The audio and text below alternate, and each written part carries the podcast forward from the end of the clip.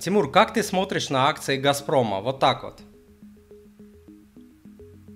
А, а если серьезно, я никак а, на них не смотрю. Стоит ли их покупать, вообще понятия не имею. Я такими вопросами свою а, светлую голову не забиваю. Почему? Потому что я много раз говорил, я хочу засыпать с улыбкой и просыпаться с улыбкой. Мне это удается, сколько я себя помню. Последние, ну вот, зрелую жизнь, вообще всю свою жизнь, сколько я себя помню, а, я засыпал с улыбкой и просыпался с улыбкой.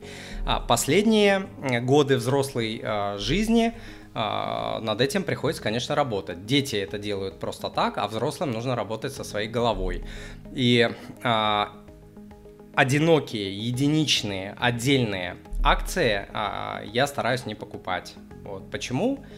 Потому что за ними нужно следить, нужно а, знать индустрию, нужно понимать э, подводные камни, нужно разбираться в микро, макро, а, экономических всяких трендах, понятиях, нужно уметь читать отчетность этой компании, нужно уметь анализировать политические, геополитические, экономические, макрориски миллион хитросплетений, да, и никогда не поймешь, куда вверх, вниз и так далее. Мне вот больше нравятся а, такие, знаете, а, инструменты коллективного инвестирования, всякие ETF, BPIF и так далее. Поэтому на Газпром я вот, как я вам показал, просто вот так вот смотрю и, и все. Не знаю, понятия не имею, стоит ли их покупать.